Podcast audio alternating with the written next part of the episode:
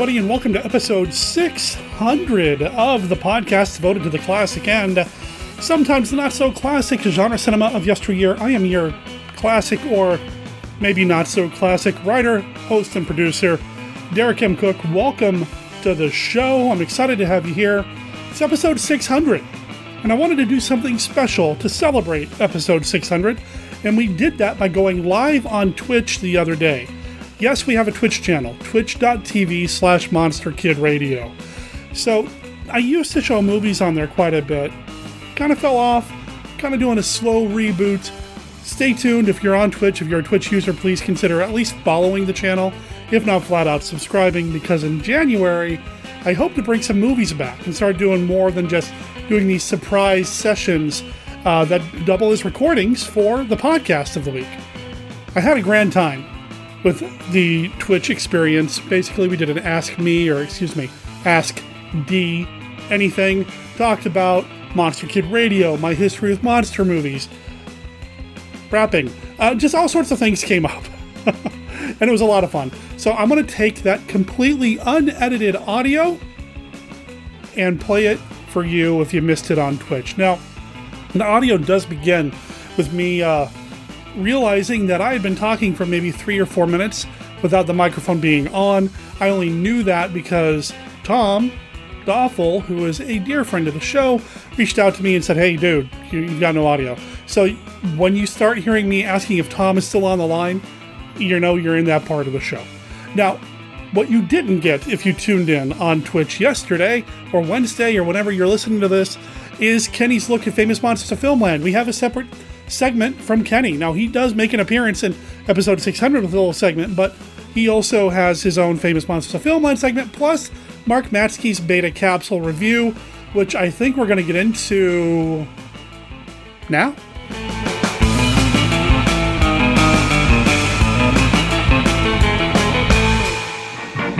Santa Claus conquers the Martians.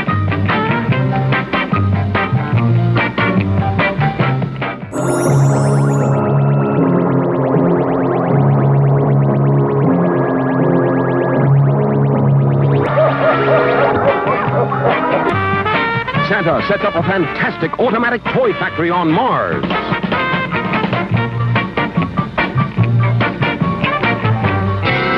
The Martian leader battles the wicked Voldar in a desperate effort to save Santa, the wise man of Mars. 900 years old. The Battle of the Toys, when Martian kids and Earth kids join Santa to battle the bad guys of Mars.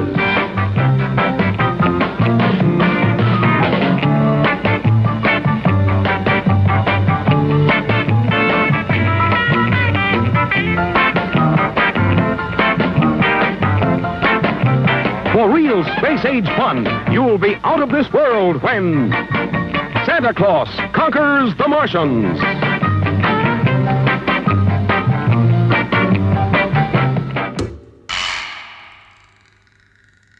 Live from the land of light in Nebula M78, home of the mighty Ultra Heroes, it's Monster Kid Radio's Beta Capsule Review.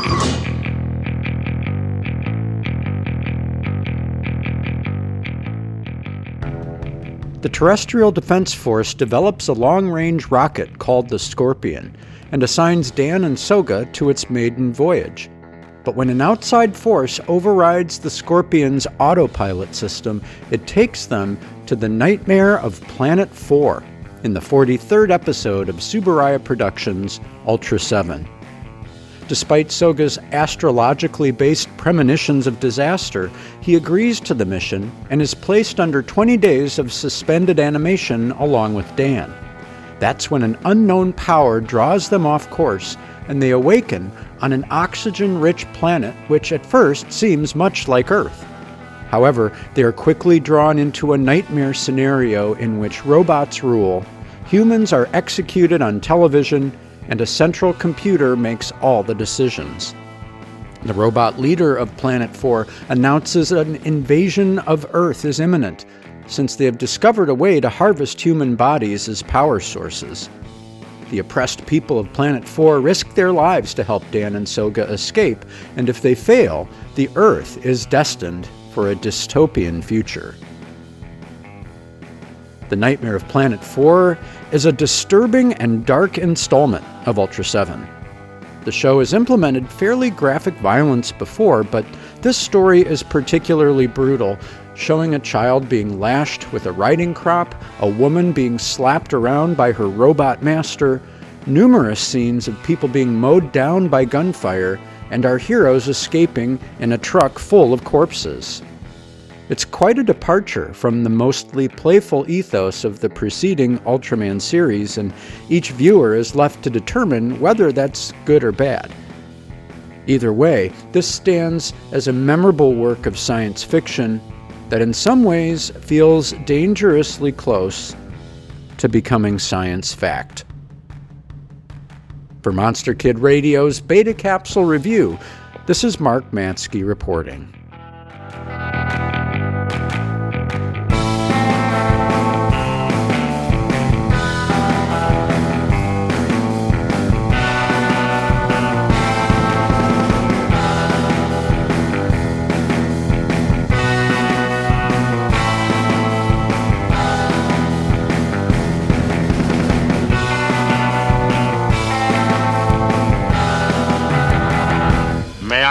Your attention, please? I have been asked to explore the serious side of Alfred Hitchcock. Very likely, I suspect, because I am Alfred Hitchcock. I have chosen to do this through the following serious statement. I want you to see Psycho, a motion picture, exactly the way I originally made it, uncut, with every scene intact especially the famous shower bath scene, which the TV version did not dare show. This occurs 44 minutes from the start of Psycho. Watch for it. And remember, no one will be admitted to see Psycho except from the very beginning. I now leave you with this final serious message. Suggested for mature audiences. This is the greatest moment of your lives. There it is, directly ahead. A body of land uplifted by volcanic eruption a hundred million years ago. The land where monsters live. Yes, you're heading out of this world. By jet airliner, by hydroplane, by helicopter, into the wildest of all jungles, into the forbidding headwaters of the Amazon. With Michael Rennie, Jill St. John, David Hedison, Claude Rains, Fernando Lamas, and Frosty the Poodle. As they discover a primitive world exactly the way it was at the dawn of time, in the most fantastic of adventure stories. For me, the story started three years ago when Burton White came to me. He told me of how in some Indian village out here in the jungle, he'd met a fever-stricken white man who babbled on about a plateau with monsters and diamonds. Here is the most amazing of all possible worlds. You'll see man-eating vines that lure their prey. Spiders as tall as trees. Hair-raising attack by prehistoric monsters.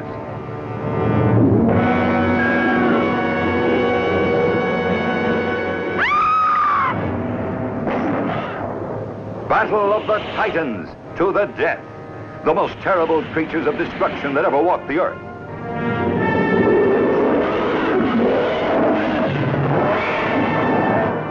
You'll flee through grotesque underground mazes from cannibals who demand human sacrifice. Sacrifice? The place they undoubtedly plan to kill you. No, not me, please, no! You'll be among the first mortals to cross the graveyard of the damned. You'll scale the incredible wall of death. You'll face the terrors of the Cave of Fire with its lake of molten lava, its fabulous pyramid of diamonds. And you'll be stunned by the horrifying 100-foot fire monster that guards a king's ransom in treasure. Hello there, Monster Kid Radio heads. This is Kenny with a look at famous monsters of filmland.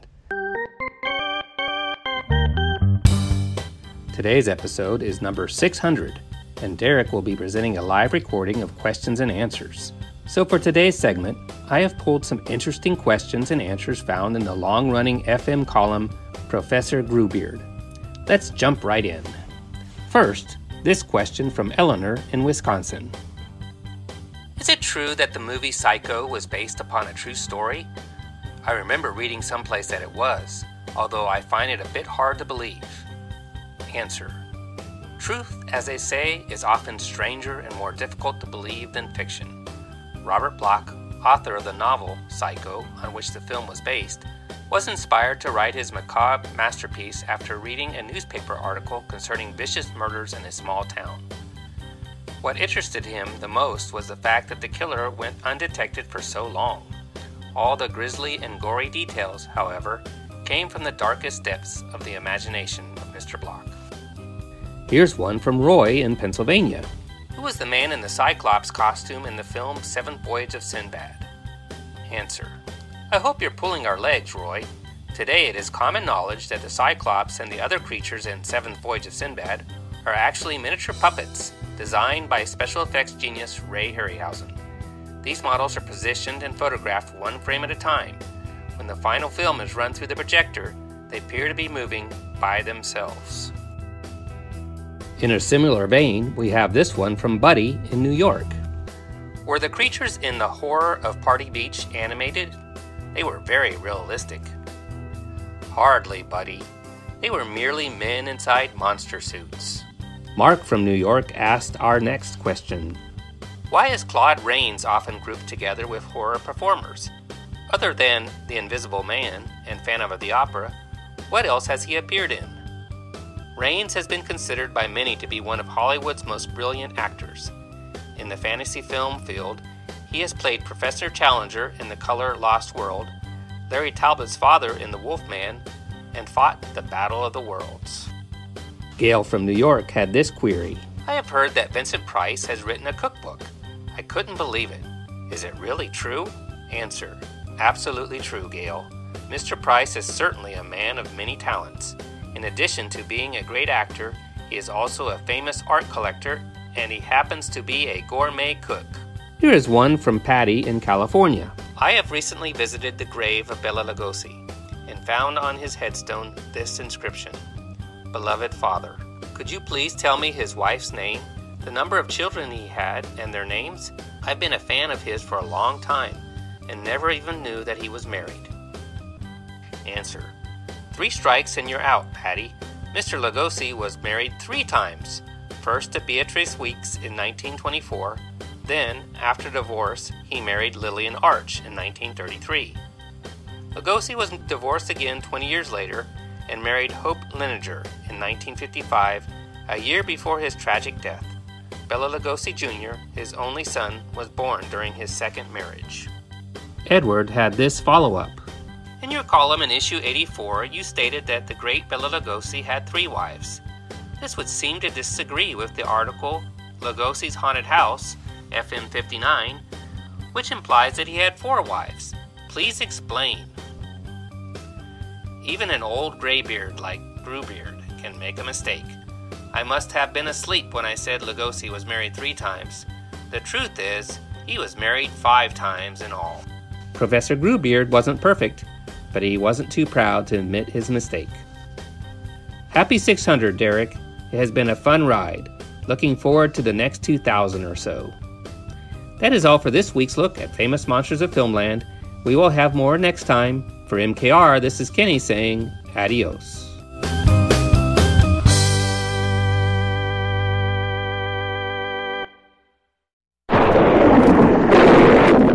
Journey to a magical time when heroes and demons battle for the golden treasures and the human spoils of forgotten kingdoms. Thrilled to the story of a legendary superhero who fights through all the torments of hell to save the woman he loves from the world's most powerful sorcerer. This is Sinbad's greatest adventure. The Seventh Voyage of Sinbad. The sadistic magician shrinks the beautiful princess to the size of a tiny doll. Only Sinbad can save her. See the living skeleton, the attack of the two-headed bird, the dance of the deadly Cobra Woman, the spectacular battle between the one-eyed Cyclops and the fire-breathing dragon. See the seventh voyage of Sinbad in the breathtaking motion picture miracle of Dinarama. The Seventh Voyage of Sinbad from Columbia Pictures, rated G, general audiences.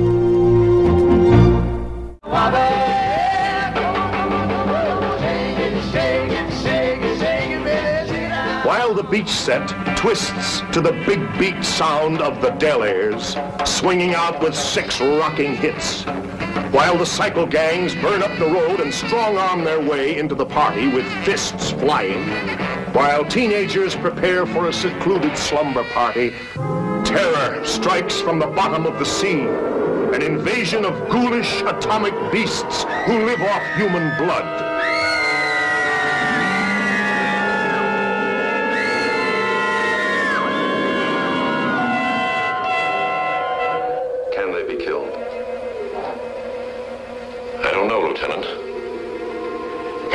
The living dead. They're zombies. Again and again, the fiendish monsters struck like nothing that ever stalked this earth.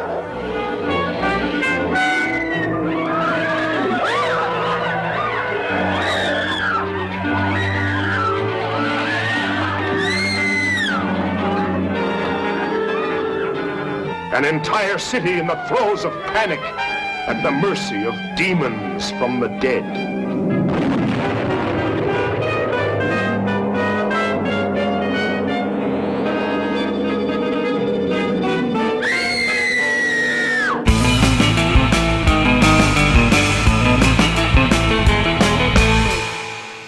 I just got the message. Oh. I'm making a. This whole time I've been doing this whole pitch. No audio.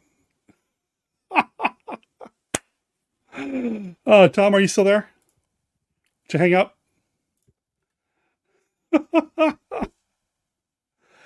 well, I hope that was fun for everybody watching. Um, basically, uh, my microphone didn't get turned back on. So, anyway, let's start over. Hi, welcome to Monster Kid Radio. It's the Twitch, the it's the Twitch stream. Twitch.tv slash Monster Kid Radio. It's episode 600 of the podcast. I'm your writer, host, producer, Derek M. Cook. And I just now remembered to uh, activate the microphone. I hope you can hear me now. Uh, big thanks to Dom, Doffel, Dr. Doffelstein. Um, Tom's magical, man. He's the guy who helps build the machine around here and keeps it running. And apparently he's also helping out with the stream. So anyway, hi welcome to what we're doing here. So, wanted to let people know what we're doing here. I had a lot of fun doing something similar last week with the Rally Award ballot no- uh, announcement. So, I wanted to do that again this week, especially since it's episode 600. It's the 600th episode of Monster Kid Radio, and I've been doing this for almost every single episode. Of course, I had a couple of fill in spots with Steve Turek helping out when I was moving, or most recently when I was sick. And of course, all the amazing segments like Professor Green and Dr. Tongue, you know, Mark. Uh, we had Mark Matsky. Uh, we have Kenny. Uh, just everybody who's ever contributed to the show. It's been awesome. All the wonderful guests, of course, as well. And you, dear viewer slash listener, you're the most important part of this whole thing, right? I do say slash listener because the audio from this is going to be pulled off and put into the podcast that goes out um, probably Thursday night after I get off work. So you're going to get the raw audio that I'm recording right now as the podcast. So if you weren't able to join us live on Twitch, you're at least going to get the audio that way. I don't know if I'm going to do this every single time I do a live bit on Twitch. I enjoy doing the live bits on Twitch. I did have somebody ask me about watching the video later after we did last week's video on Twitch. And um, what, what I told them I, I, I kind of know is antithetical to the day and age that we live in now. But uh, after the recording that we did last week with Steve Sullivan, where we announced the Rally Award nominations, I did loop that video for a little while, but then I pulled it and then started playing a movie instead. The audio you can still get on the podcast at monsterkidradio.net, but that's it. You know, I'm appointment television, man. Okay, maybe not. But back in the day, you know, before streaming and all that, you had to watch something when it was on, and that was that, man. And uh, that's kind of how I'm viewing what I'm doing right now on Twitch. Maybe it's not good for views, maybe it's not good for retention or gaining an audience, but it makes it easier on me anyway because it means I don't have to schedule more stuff and and do all the behind the scenes stuff because I've been doing this massively slow reboot ever since I got sick sick with COVID. Still not up and running 100% with everything that I want to be doing. But, you know, we'll see how things go. Evolution is part of, of life, and I don't know where I'm going with this now. Let's talk about monsters, or at least Monster Kid Radio. Welcome to the show, everybody. so, here's uh, what we're doing with the show. Uh, this is an Ask D anything, and I mean anything. You want to talk about monster movies? Cool. Hopefully, we can keep it relatively on topic, but you know what? I didn't say ask Monster Kid Radio anything. I said ask D, ask me anything. So head over to twitch.tv slash Monster Kid Radio and you'll be able to participate in the chat. Okay. Let's see here. Let's dive into the chat right now. Okay, I'm going to skip most of the. Derek, no audio, no audio, no audio, no audio. Okay, let's skip all that. 600 is a lot. That's true. Congratulations, D. Thank you very much. Happy 600. Uh, the only podcast that you listen to that has more than 600 episodes is Garrett's Geeks and, excuse me, Garrett's Games and Geekiness at 800 plus episodes. I'm not familiar with that podcast. I'll have to give it a listen. Uh, let's see. Appointment TV. Not heard it called that before. Yeah, that's pretty much. Yeah.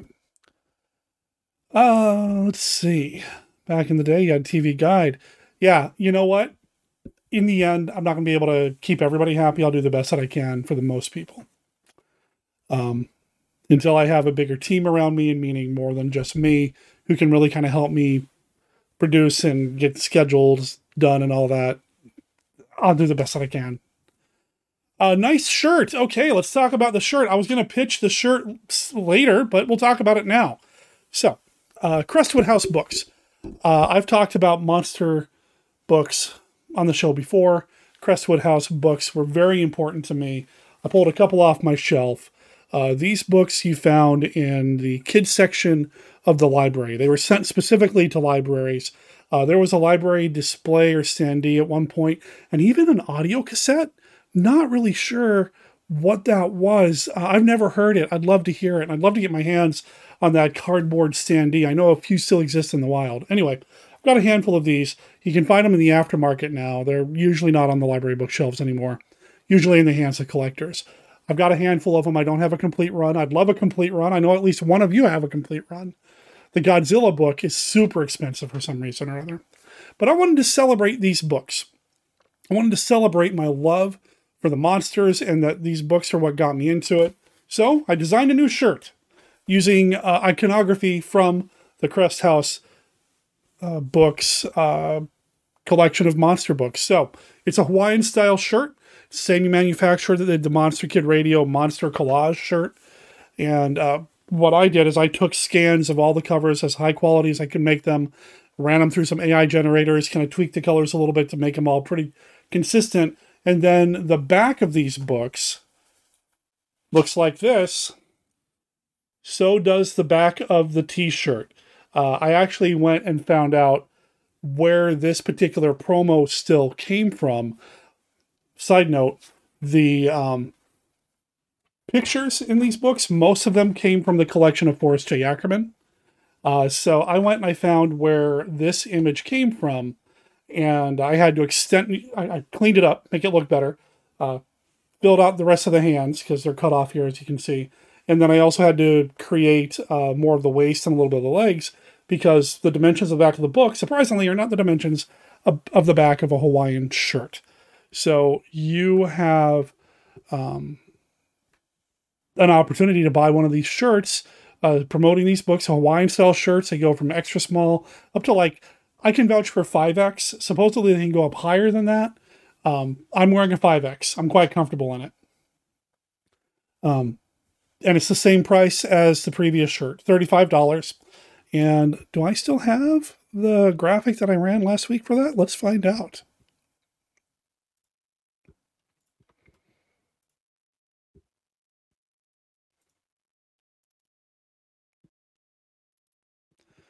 There it is. I'm going to let that play on the screen for a second while I go and get some emails and, and stuff together here and catch up in the chat.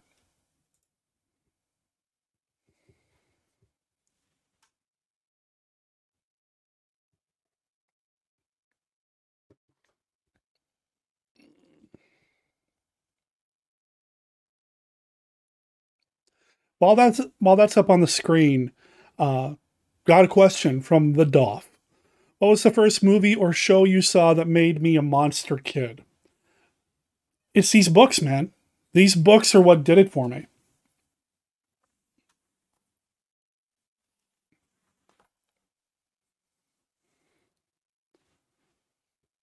I'm going to pull that off the screen. I'll put that up again here later. Uh, but these books are what did it for me. I stumbled across these books uh, in the library in grade school and checked them out and read them religiously, including the Godzilla one. Uh, some of the books, like Creature from the Black Lagoon, tell the story of the film pretty much. Do they tap on this, dip into the sequels at all? I don't remember. But then they talk a little bit about the making of the movie as well. Of course, it's written for a very young audience. Uh, but bottom line is, as I read these books, especially the Universal ones, even back then, I was able to kind of differentiate between the Universal movies and the other films. And I knew the stories of Dracula, Frankenstein, the Wolfman, Frankenstein meets the Wolfman, Son of Dracula, all that stuff, up to and including Abbott and Costello meet Frankenstein. So I knew the stories of the movies before I saw any of them. Of the movies that I first saw, or of the movies that I saw, my first one was Abbott and Costello meet Frankenstein. So basically, the last movie in the classic Universal horror cycle. I saw it across the street at my best friend's house at the time. His name was Bobby Cisneros. Um, I was a military kid, lived on Malmstrom. Excuse me, this was at McChord Air Force Base. Was it McChord? Yeah, in uh, Tacoma, Washington area. And across the street, it was I was over there playing, and it came on TV, and Bobby and his dad started watching it, and I sat down to watch it with them and I must have drove his dad crazy, and maybe even Bobby too, because as the movie's playing, I started relaying the stories of how they all got to that point. What did Dracula do to get to that point? How did the Wolfman get there? How did the Frankenstein? Because I knew the stories from the books. So that that's what turned me into a monster kid, and I've had an appreciation for the classics ever since. I've drifted away off and on over the years, but they've always been there. They've always been present, and as soon as I turn around and I need my classic monster fix, they're there waiting for me. They're they're incredibly patient um, and ready for me with open arms or something.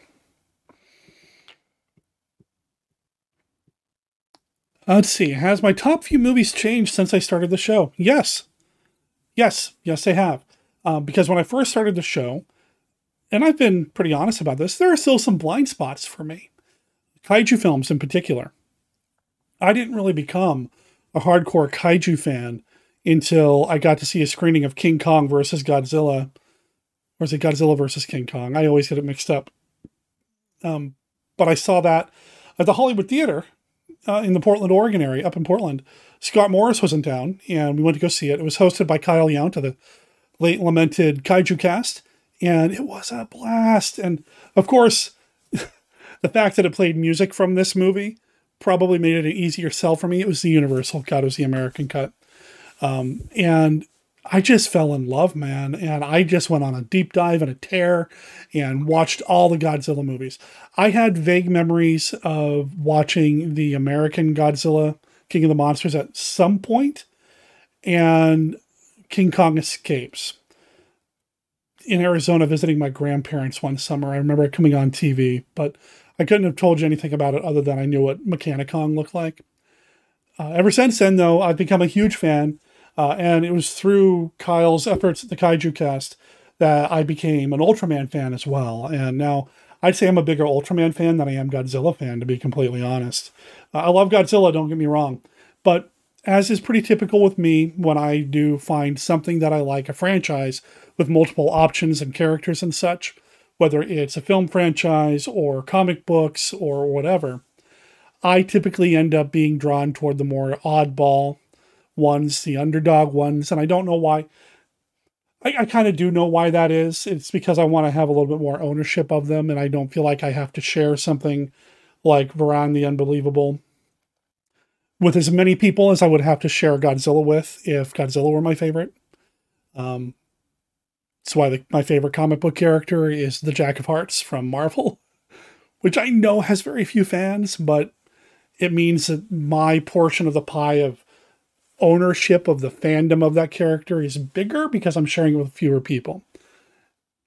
Anyway, uh, let's see here. But yeah, my top few movies have, have definitely changed since I started the show. Um, the man, Creature was always tops. That's always going to be tops for me. Um, I've discovered more John Agar films since I started the show. I always loved John Agar, but I hadn't watched all of his stuff. I really, really like Night Fright. the the transfer that's out there is awful, and I hope a new print or a print is out there somewhere, and someday somebody will release it. But um, I like Night Fright quite a bit. Destination Inner Space was a discovery, and that actually probably uh, leads into a question from Tom Garganis. What's the most fantastic movie discovery so far? Destination Inner Space. What an amazing monster suit. That monster design, mm, so good. So good. And I have Steve Sullivan, who's in the chat right now, um, to thank for that. So good. So good. Um, there's a purple book Crestwood of Revenge of the Creature. That's true. So I don't have any of them, but Crestwood House put out a second series, a second wave of monster books uh, in a purple trade dress, and there were like more sequels and more uh, off the beaten path ish monster movies. They even did a series of cryptid books. I think I've got around here somewhere one about the Loch Ness monster from them, and it looks just like this. Uh, the trade dress, the coloring's a little bit different, but it's the same font. It's pretty cool. How about a film that dis- disappointed me after hearing about it a lot? I mentioned this the other uh, on a previous episode just recently, and I didn't watch it for the first time because of the podcast. I don't think, but Doctor Phibes really kind of leaves me cold.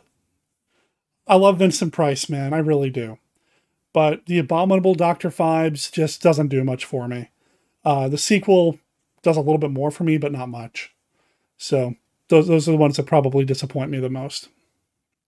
How do I feel about the newer MonsterVerse films in comparison to the classic kaiju? Um, I like the classic kaiju better. I was talking with uh, my fiance Beth about this the other day uh, when we were discussing, of all things, Indiana Jones, and somehow the conversation evolved to um, not just talk about Indiana Jones, but like animated series and and I think I threw in comic books as well. As much as I love kaiju films, I don't read a lot of kaiju comics. Um, as much as I was a Star Wars fanatic growing up, I have never watched any of the animated shows, the newer animated shows. The last animated Star Wars show I watched was uh, probably an episode of Star Wars Droids or Ewoks when I was a kid.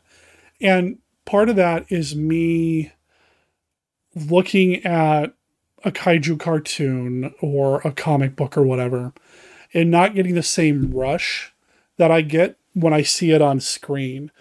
When I see it on screen and I know it's a man in a suit, part of my brain knows it's a man in a suit and that the models were all built by some dudes and it was real for a fleeting moment. It was real. The MonsterVerse, the MonsterVerse films are so great as like theme park rides. They're fun, they're bombastic. There was a moment in the first Godzilla movie of that particular run where I uh, kind of lost my mind there for a second because I was so into it. But to me, they don't have the rewatchability of the other movies. There's something about knowing that there was somebody on screen doing it for real and they had to figure out how to do it for real. Whether it's an Indiana Jones movie with live stunts or a dude in a suit in a Godzilla movie versus a bunch of pixels. And that's not to say CGI doesn't have its place. There's some amazing stuff happening computer graphics wise. I just saw Avatar 2 the other day and you know, it's it's a visual treat. But I like knowing that there were people making it. And I think that makes it more accessible for me. All right, let's see here.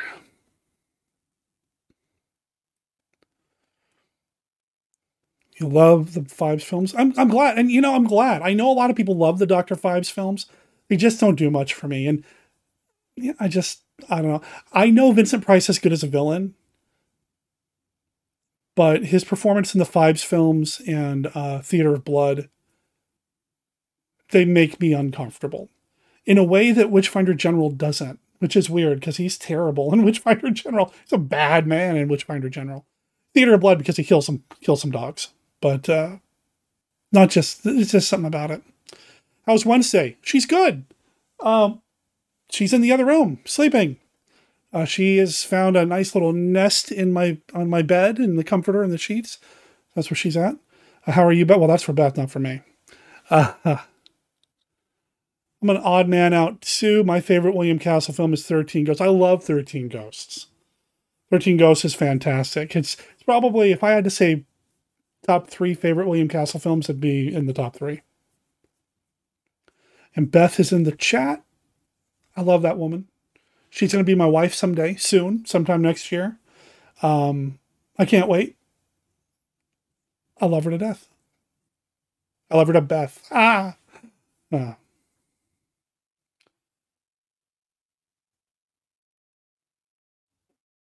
Oh, Tom loves her too. You need to see Shin Ultraman. I need to see Shin Ultraman soon. That's coming out statewide, stateside in January, right?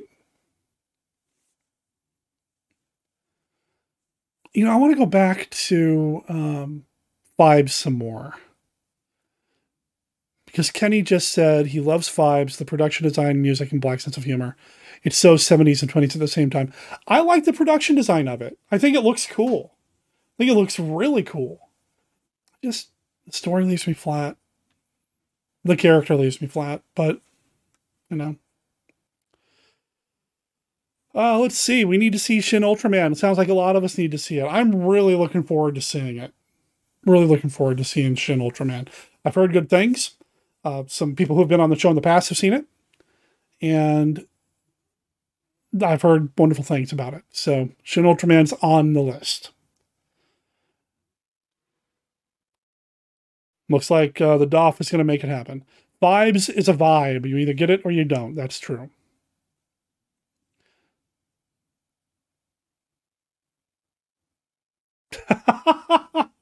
as a mom, I have to say the trampoline sword fight's a very bad idea, but as a former gymnast and fencer, I'm willing to keep an open mind, uh, says Beth. And uh, yeah, there's that.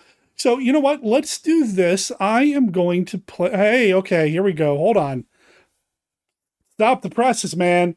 Here's another favorite thing that I found doing the podcast, and that's um, luchador films, lucha movies, man. I had watched some of them before starting the show, but I fell in love, man, hardcore love with these movies uh, since doing the show on Lucha de Mayo. Mayo? Mayo, yeah. Um, doing the, the, the Santo films, the Blue Demon films. So, what's my favorite Santo films? Well, this goes back to what I was saying a second ago about how I'm always drawn to the ones that are not the uber uber popular ones. So my favorite luchador movies typically don't have Santo in them or Santo as a leading figure in them. I'm more of a Blue Demon guy and especially a Mil Mascaras guy. Champions of Justice, I think, is my favorite luchador, um, kind of sort of mad scientist movie. I love Champions of Justice quite a bit.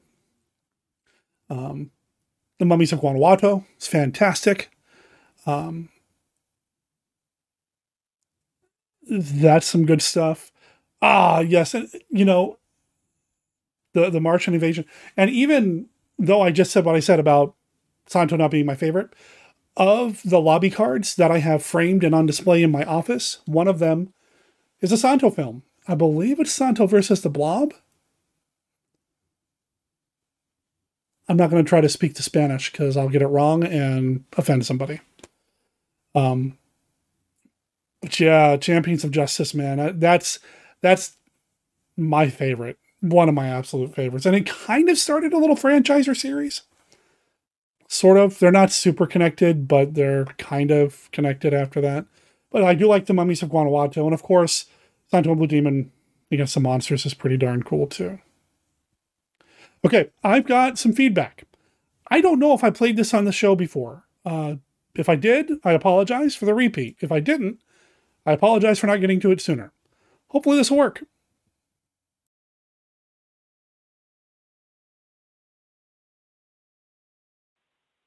Hey, Derek. Hey, group. Captain Billy here, calling from the uh, south shore of Lake Erie. Remember, our Lake ain't Superior, but it is Erie. Um, yeah, you mentioned uh, Mask of the Mask of uh, Mask of Fu Manchu. Sorry. Um, yeah. Oh, I just saw this. Mm, maybe uh, Jesus, October, probably September, August. I just saw it. I have the. Um, let's see. Hold I have it right here. In front. Oh, I didn't have it in front of me. The uh, Hollywood Horror Collection. Uh, came out in 2006. It had. Um, Oh, it had Dr. X on it and The Return of Dr. X and Mad Love and Devil Doll and uh what else was on there? But anyways, also had The Mask of Fu Manchu. I had never seen it before. Yes, the Hollywood Legends of Horror collection from 2006. Uh, I had never seen uh, Mask of Fu Manchu before. Oh man, was it exciting! I watched this movie. I got done. The first thing I thought was Derek is gonna love this movie. He's never seen it before. It is it has got a lot of big, uh, it feels like a, a serial, kind of like, you know, all the excitement and action in a serial you'd get in about 90 minutes, about 70 minutes. So really good. I'm not going to say anything more about it. It's a lot of fun. Uh, now, uh, TCM alert for Halloween. Turner Classic Movies. There is a movie from 1953, Argentinian film called El Vampiro Negro. It is an Argentinian remake of Fritz Lang's M. You know, Peter Lorre, that one. Um, I was listening to two separate podcasts. They had nothing to do. One was Joe Dante's, and they both happened to mention it in the same week. So I started to go do a search to see if I could find it online somewhere, and it came up that it was going to come up on Turner Classic Movies. It is October 30th. It will show at midnight, and then they're going to repeat it again at 10 a.m. So that's uh, Saturday night into Sunday morning midnight, and then again at 10 a.m. So, so if you have Turner Classic Movies, uh, it's supposed to be really good from the uh, the two uh, two people on two different shows that mentioned it. Uh, I guess it just was just found or restored this year, and it showed in uh, California and a few uh, you know repertory. You know, California has all the good, good movie theaters. So, and the real reason I called, and of course the elephant in the room, I think needs to be addressed, is Rob Zombie's Monsters on Netflix. I liked it. I thought it was a lot of fun. It's a kids movie. I mean, I don't know. I, I'm not on. I, I'm on Facebook, but I never go on there, so I don't know what the general reaction has been to the uh, Monster uh, Monster Kid Club uh, audience. I don't know how everyone feels about it, but I liked it. I thought. Here's the thing. Here's how let's start the gate. Oh my God, is it beautiful, Derek? You ask, what kind of world, what monster movie world would you want to live in? This is the monster movie world I want to live in. Oh my God, the the sets, the makeup, the uh, uh, the lighting oh, I just it's like a fluorescent daydream. It's gorgeous. I just I thought all of that work was beautiful. I,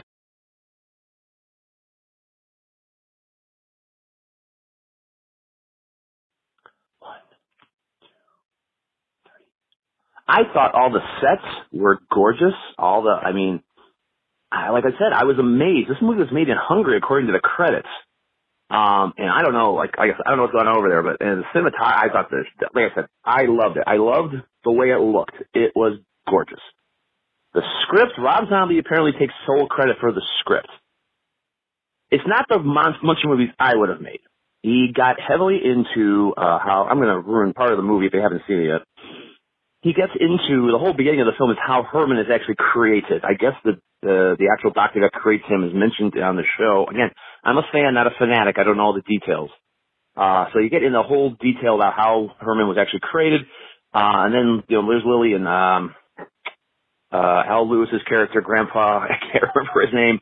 Um, but he, uh, um, I don't know what, um, but anyway, yeah, cause he's not called Grandpa yet, cause there is no Eddie yet. Cause this, this is a story of how Herman and Lily meet. Um, but for what it is, I thought it was cute. I thought it was sweet. Is if, other than two, maybe two jokes that were a little PG-13ish, possibly. This could play on the Disney Channel. This could play on Nickelodeon. this is a fine film. If you've got little kids, I don't think there's anything on there that an eight year old couldn't handle. Um, it's a lot of fun. And oh, and for um, for Derek, there is an appearance by Uncle Gil. There is a montage sequence where they're dating, and Uncle Gil shows up for about 30 or 45 seconds. There's a Revenge of the Creature poster, and I think a Creature Walks Among Us poster, and, and there's Uncle Gil in his full, uh, his full overcoat, trench coat, and, um, scarf and fedora fit, uh, uh, outfit, so.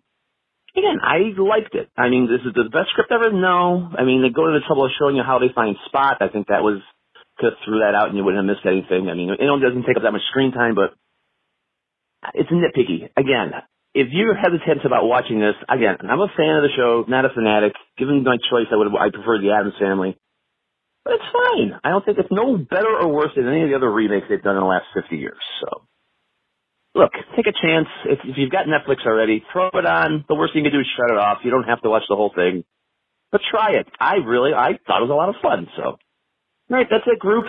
Thanks, Derek. Thanks for all you do. Talk to you later. All right, so Captain Billy has a couple of other voicemails sitting here, and uh, well, we'll get into those here shortly or, or at some point. Um, I still haven't watched The Munsters. Um, I had the opportunity to watch it before it was released on Netflix, and I never took it. And it just it didn't look like it was made for me. It, it looks pretty, I suppose, but I'll get to it at some point eventually. And then as far as Mask of Fu Manchu, I've been sitting on that. I'm not going to watch it yet because I do want to get Adam uh, excuse me, Scott Glancy on the show to talk about it because he's the one that brought it up, and you know we'll we'll do it at some point. So, uh, like I said, we'll have uh, more from Captain Billy here in a little bit, but first, let's see. Uh, we got some more comments. The Mask of Fu Manchu is a hoot, and that's a great collection.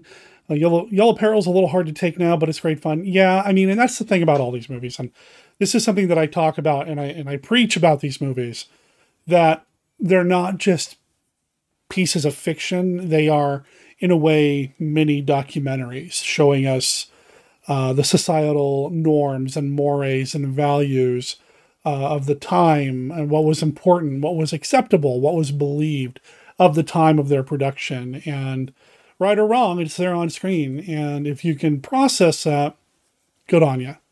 And yeah, I'm, I'm pretty aware of a lot of the racial issues in a lot of the early films that I love. And and sexism is there too. Misogyny, not not good. Need to start a book club style thing, movie of the month, watch it all, and then come here to talk about it with Derek. Yeah, that'd be fun. That'd be fun. Let's uh, see about scheduling that. Uh oh, big logo. Here we go again. I just meant to bring it up earlier. Another show idea. One Saturday night, we all sit down to watch Creature from the Black Lagoon, which we all own, and then I watch it. We can't show the film on Twitch. It'll be like we crashed Derek's house and watched it with him. Derek would have a great audio commentary for us. That could be a lot of fun. Uh, I've always, well, I've gotten away from it, but at one point I really wanted to be one of the guys that got called by Scream Factory or any of the other big companies, Vinegar Syndrome or whoever, when they needed a commentary track. And I tried for years, man. When I was working with Dorado Films, I was going to do a commentary track on an Argo Man release. I probably still have three quarters of that recording done uh, around here somewhere. Um, you know, I reached out to fellow podcasters who had had deals doing commentary tracks with people, and they tried to put me in contact with people, and it just never worked. And I kind of lost my oomph for it and now there's so much out there that's been done. Um, I don't know if there's anything left that I could do an audio, audio commentary for, but I'd love to get in, involved doing audio commentaries. I think it'd be a blast. At one point, I was just going to do them because anyway. Um, but yeah. So if anybody has any connections or, or uh, any uh, hookups for old brother D to do an audio commentary track on a DVD or Blu-ray, let me know. Huh? Hook me up. Hook a brother up. I do like the the movie club idea, and I do love the uh, watching something together idea. Uh, let's see some comments about Wednesday, not my cat, but the TV show by Tim Burton on Netflix. Haven't watched it either. I don't think I'm in the target audience for that.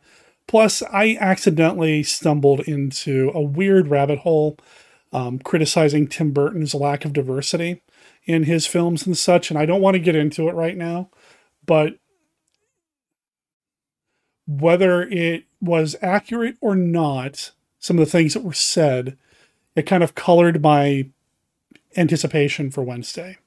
So maybe I'll get to it at some point, but I'll hold off for now.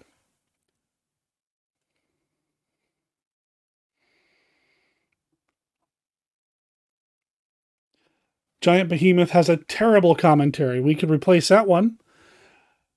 Um, did one of our friends do that, Steve?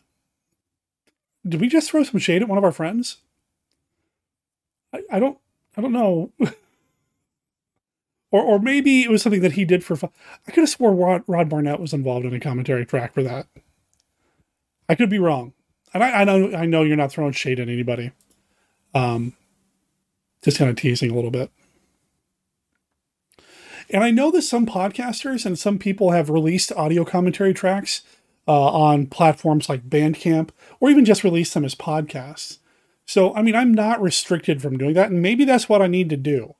Um, maybe that's what I need to do is I just need to do an audio, audio commentary track or two and put it out there to make it available to kind of show off what I do. But at this point, with physical media continuing its decline in popularity, I don't know. It'd be fun to do, but um, people doing commentary tracks that hate the film. That's one thing that I've noticed is that while you might have somebody who really knows a lot about the production of a movie, it can sometimes be hard if they don't have an equal love for the movie. And that's something that I've always tried to do on Monster Kid Radio is whenever we talk about a movie, I want to celebrate the fun parts of it, the fandom of it. You know, if somebody enjoys the movie, let's talk about that. Every movie is somebody's favorite except Fun in Balloon Land. And, you know, I just, I, I, I want to celebrate that part of it. And I want to bring that energy and enthusiasm to doing a commentary track.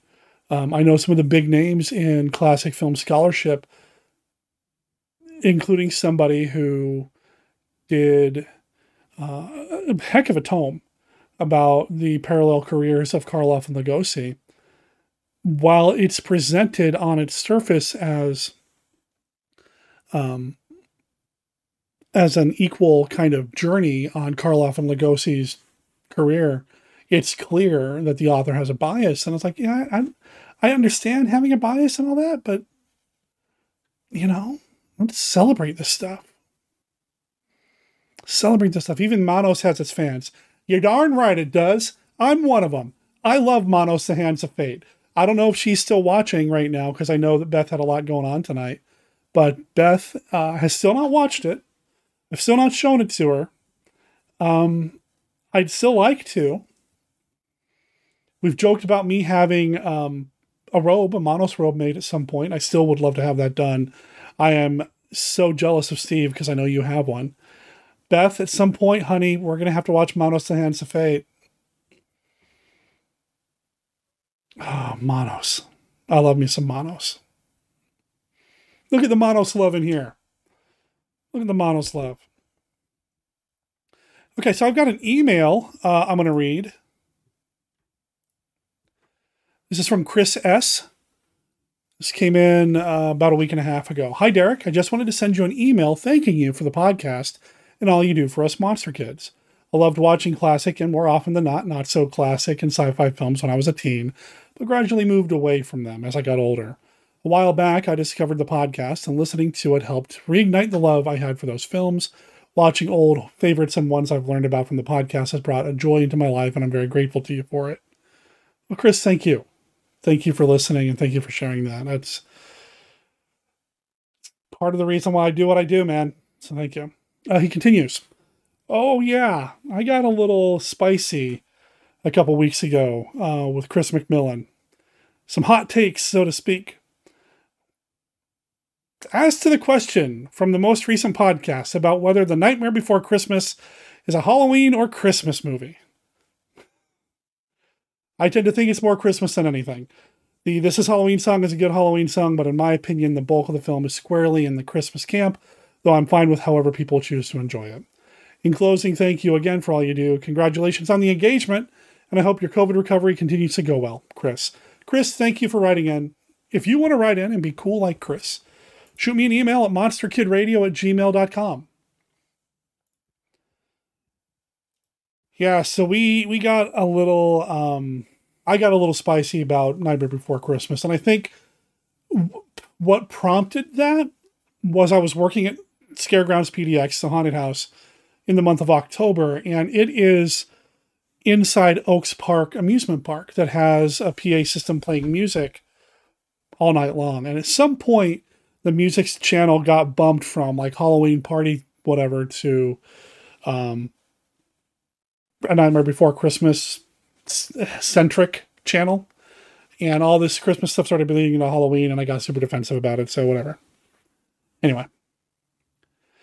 Can Nightmare Before Christmas be a Halloween any Christmas movie? No! No. Of course it can be. Watch it whenever you want. If it makes you happy, it makes you happy. What did I say a little bit ago? Every movie's somebody's favorite, and I don't want to be that guy. I did get accused of gatekeeping Halloween when I made a comment about it on Facebook, and my buddy Mike was absolutely right. I was kind of gatekeeping Halloween, and that's not my place. So enjoy the movie.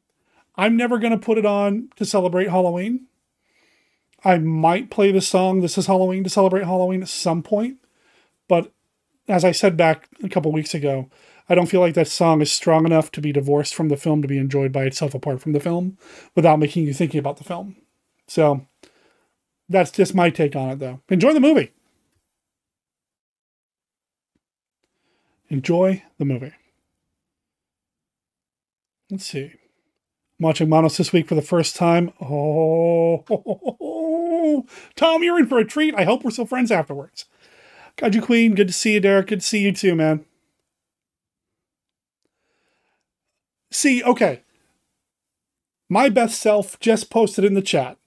I have an idea. Since it's going to be super cold this excuse me, stupid cold this weekend, let's build a blanket fort and watch Manos. This, ladies and gentlemen, is one of the many reasons why I know that I have found the perfect partner, the most amazing woman in the world, and I am the luckiest man on this planet. Look at her. Look at that.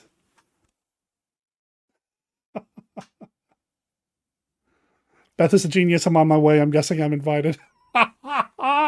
oh man, that'd be awesome. Think you can bring uh, your fiance along, Tom?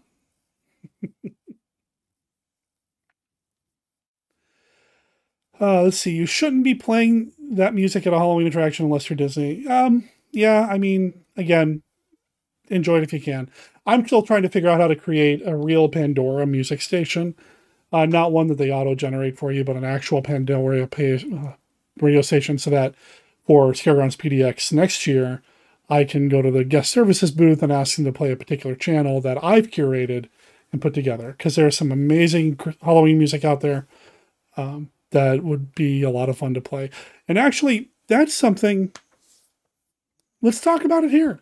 Let's talk about some future things for Monster Kid Radio. Let me know if this is something that you'd be interested in. Let's sound off in the chat. I don't know if Pandora is really going to be the option because I haven't figured out how to create an actual real Pandora station that's not just a auto generated collection of suggestions for you. But back in the day, when I first launched Monster Kid Radio, I had a Live 365 channel where I played music. Um, now, Live 365 went bankrupt, got picked up by somebody else, It's now owned by somebody completely different, and they have a completely different business model. So I don't know if they're really the option to go with. But back then, you could have a totally free radio station on Live 365 that somebody could tune into, and the listeners had to listen to ads every once in a while or they could pay Live 365 a couple bucks a month to just get it ad free. I got to put together the, the playlist. I could put in anything that I wanted. Uh, Live, excuse me, yeah, Live 365 would actually already, through the money they made from advertising, pay the various royalties and licensing fees or whatever to the big uh, recording groups so that you could play whatever you wanted, right? That was awesome. I would love to do something similar again but I'm having a really hard time finding an outlet or, or a platform for something like that. Spotify, Apple playlist. Um, I could curate a list on YouTube as a playlist as well. Hmm. The YouTube playlist could work too, I suppose. YouTube really is kind of a thing. Um, but YouTube would also copyright strike the heck out of it. Spotify, I'll look into Spotify. I don't know about an Apple playlist, but even in a situation like that, I'm kind of restricted to what music they have on file. Whereas I would want to, getting permission, of course, upload some of my favorite surf music from the various surf bands that I've played over the years on Monster Kid Radio, that sort of thing. Um,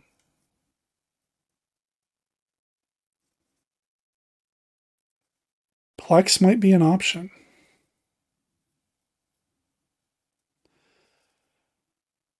But could somebody tune into Plex even though they aren't paying the the fee to use Plex? Plex is a server. Oh, and the mashups. So I already have like 13 years worth of Halloween music mashups that I've been given permission to play on various podcasts over the years that are amazing. I can make some of my own as well. It'd be so much fun. And then create custom audio content for a radio station. If anybody knows how to do that, let me know, man, because I'd like to figure it out. Uh, I, I have found some places that might let me do something similar, but it's overly complicated to get set up, involves a lot of stuff that I don't understand, and there are a lot of fees involved. Hmm. Plex is free for guests to access servers.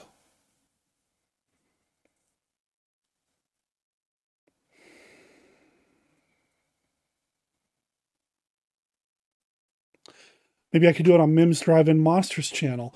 My suspicion is, based on my very limited experience trying to put together a Roku channel, is that Roku doesn't sit. Oh, actually, you know, I haven't watched. I'm a bad friend. I haven't watched Mim's Roku channel in a while, so I don't know how his is set up.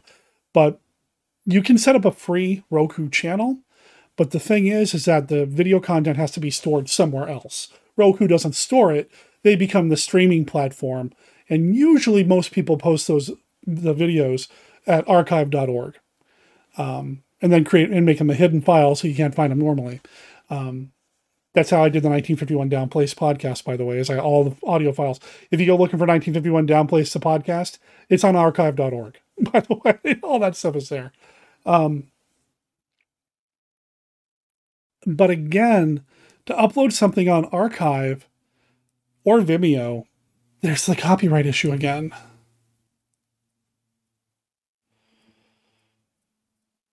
But I do like the idea of a Plex option. I really like the idea of a Plex option.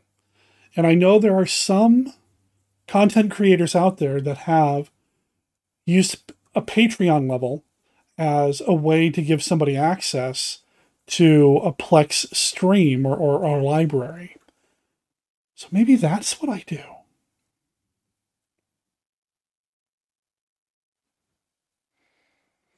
Something to think about.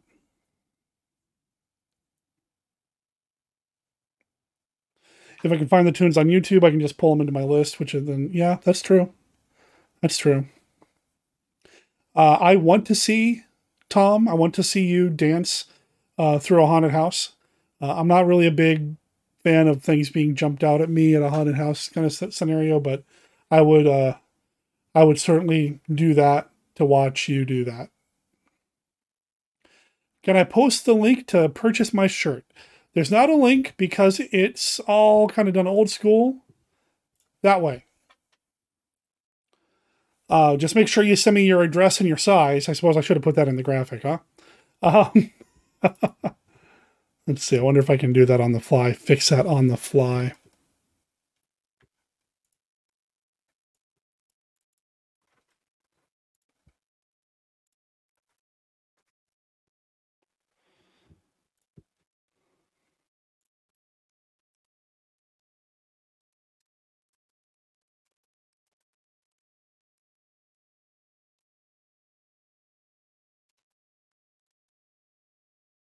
See what happens. There we go.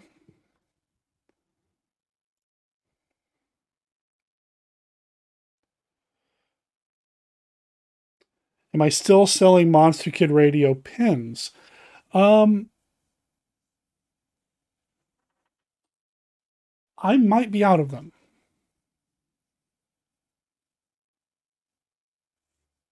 But if I have any left, I'll make a, I'll make sure I make note of that somewhere.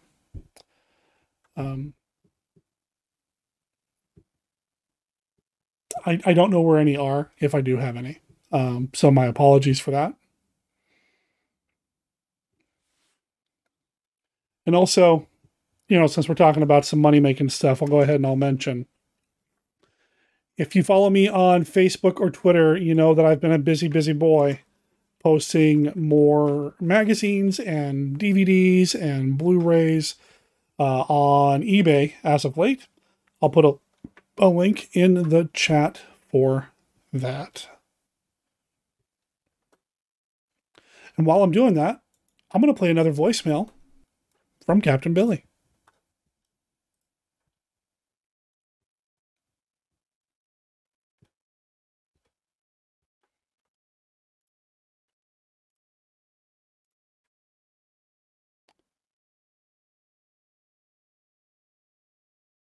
Hey, Derek.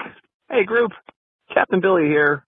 I just, and I'm as in, I mean, I'm sitting in the parking lot in my car. I just walked out of the uh, 3D Dawn of the Dead.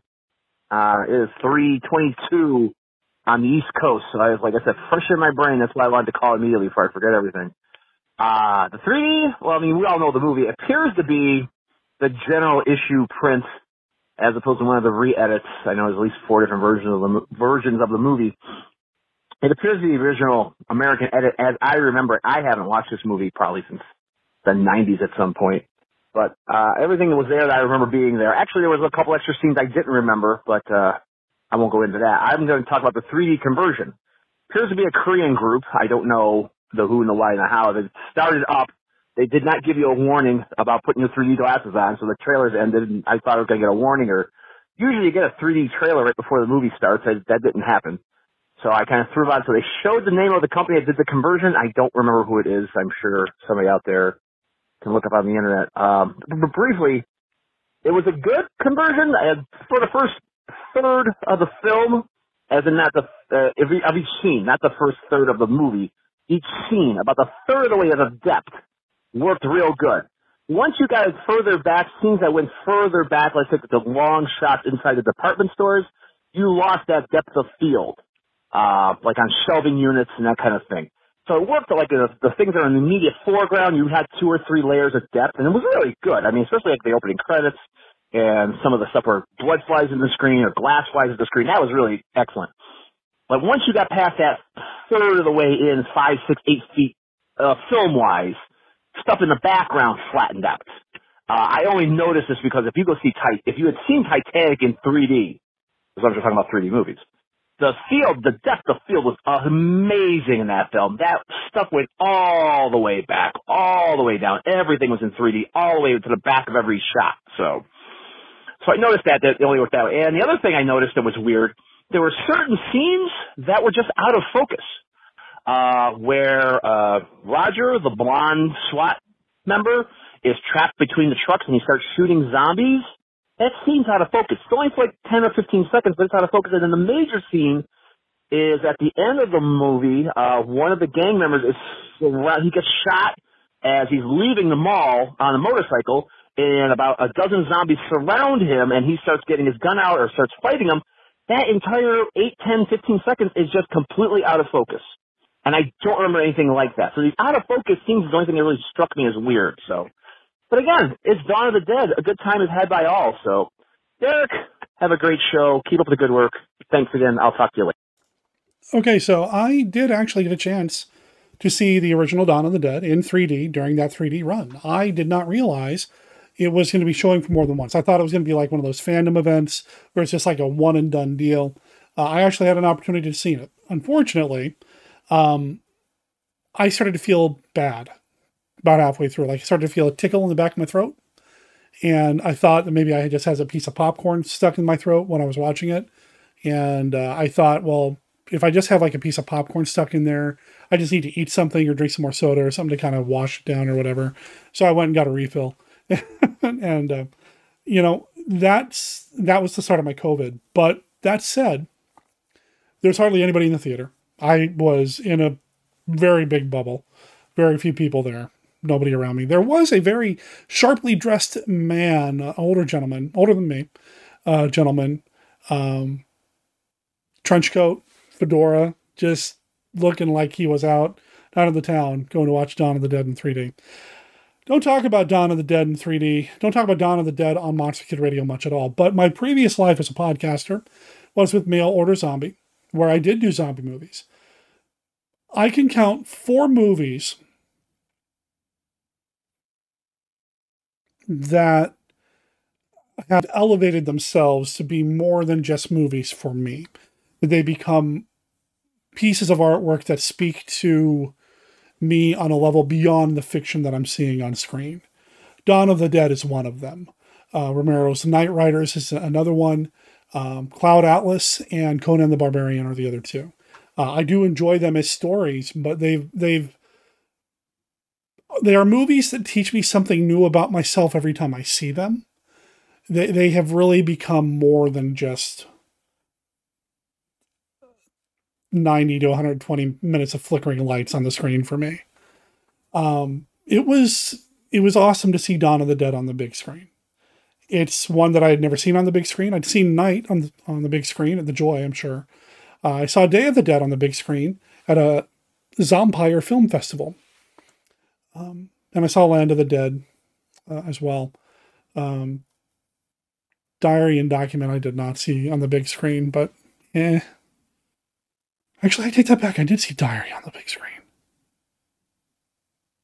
And Document wasn't the other one. Survival, that was it.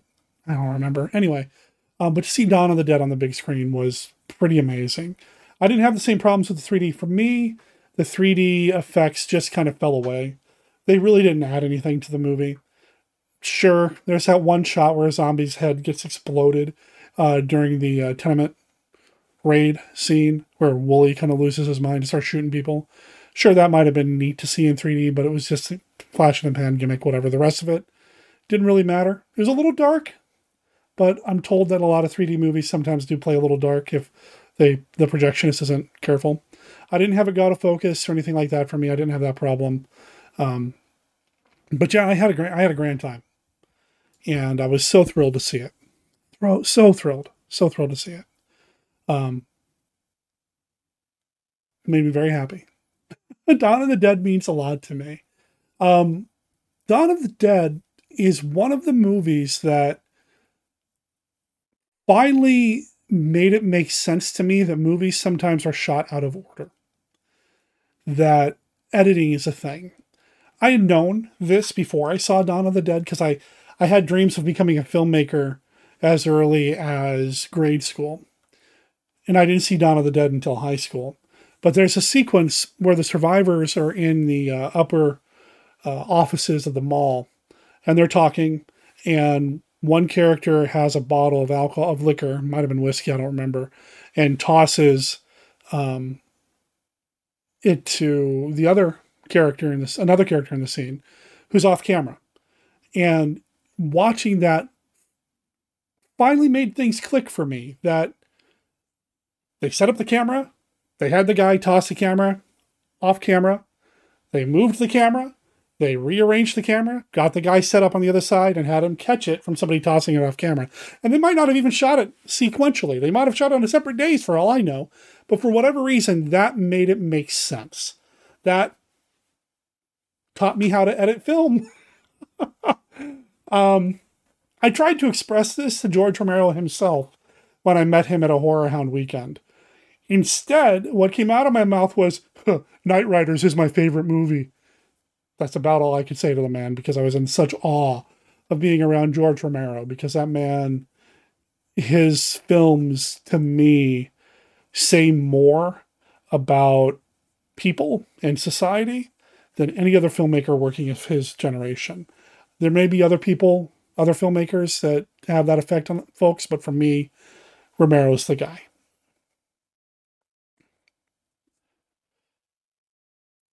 Uh, let's see. I still haven't seen um, the Jason Momoa Conan. Just never got around to it. it. It just didn't look like it appealed to me. It looked like a CGI fest. And go back to what I said at the very beginning of all this about uh, CGI films just for the most part not doing it for me the way knowing that there was somebody in a suit or somebody who built something on screen being grand. Uh, let's see. Origins. Let's see. We're talking about origins.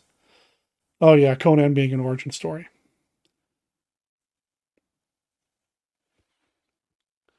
And Beth is right. This shirt, perfect Valentine's Day gift, folks. So, what else should we talk about? This is Ask D Anything. Questions about the podcast, questions about monster movies, questions about, well, me. What, what else do you want to know? What else you want to talk about? Ask away. Tell you what, while you're working on your questions, let's go and play the final voicemail that I have from Captain Billy.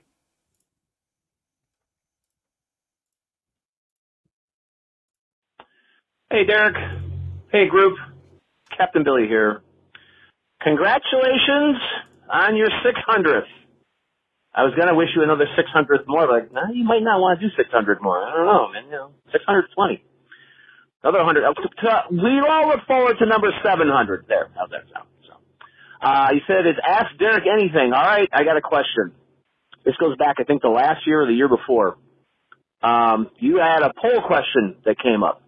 Three favorite Hoy Hammers, three favorite Godzillas, three favorite Universals. I left my answers, and I think you mentioned. I don't know if you mentioned it again.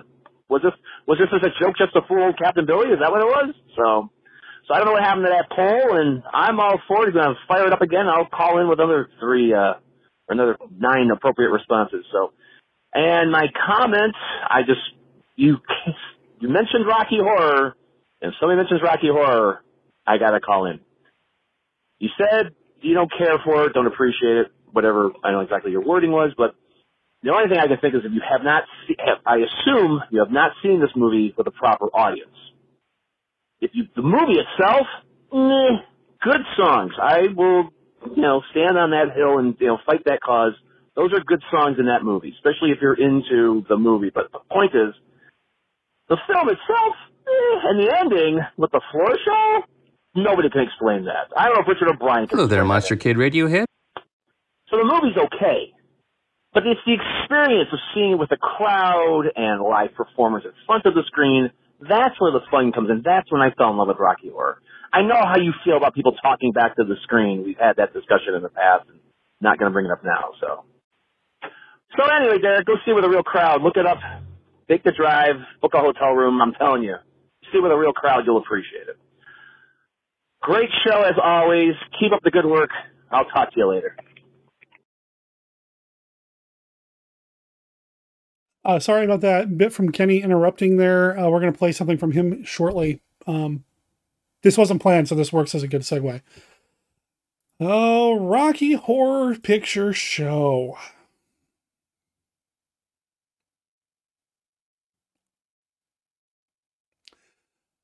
First and only time that I saw it was when I was working at the Procrastinator Theater, which was the student run movie theater on the campus of Montana State University when I was there uh, as a film school student. Uh, part of my financial aid was work study, and I was fortunate enough to get a work study job working at the Procrastinator Theater as a projectionist. So I got to see Rocky Horror Picture Show with a college audience, uh, with performers on stage and everything. They wrecked the theater. We got in a lot of trouble for that. Um, But I mean, they did everything they were supposed to do with the water guns and the toasts and everything else, and uh, they had they had candles on stage. They weren't supposed to have candles on stage. All sorts of fire code violations, and got hot wax all over a bunch of carpet, which did not go over well. But anyway, maybe that colored my appreciation or, or lack thereof of Rocky Horror Picture Show. Maybe I just need to be in the right mindset to watch it again. Maybe it's one of those situations where I find myself backing away from something that everybody loves because I want to find something that not as many people love. Going back to what I said earlier, I don't know. Um, I'd be willing to give it a second shot. I'd be willing to say I'd be willing to watch it again.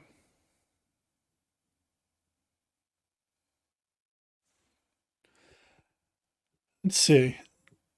Violent Night just came out. You're curious about that? I've been hearing good things about it, and I like David Harbour. Um, I did not watch his Hellboy, but I love him in Stranger Things. So, let's see. Can you tell us more about that time you were inspired by the Insane Clown Posse and wanted to be a rapper? One, I was never inspired by the Insane Clown Posse. I thought I was going to be a rapper when I grew up at one point as well. Um, in fact, I was a good little church going boy and was a rapper for my church youth group. Um, long before the movie Sister Act 2 came out and they used this in one of their performances, I did a version of You Down with OPP by Naughty by Nature called Are You Down with GOD? Yeah, I did that. Um, and then I kind of moved on and you know, rap rap has always been something that I love, especially nowadays when nerdcore nord excuse me, nerdcore rap is such a thing. Um I wouldn't mind getting back into it. Maybe sometime next year. I did own the first four ICP albums. I thought their production was incredible. They were rappers that used a lot of dark themes and had some really cool music. The lyrics didn't do as much for me, but the the beats and and such, the production was top notch. I haven't listened to them regularly in a long, long time. Copyright question. I'm going through and watching three star movies available streaming and find a lot of 20th Century Fox films before 1965 freely available on YouTube. I know Disney owns Fox. Are they okay with that? Do they not care? Are they just releasing the library? That comes from Kenny. So, my limited understanding of copyright law, I'd like to know, I'd like to think I know some of them. I've done a lot of research. Um,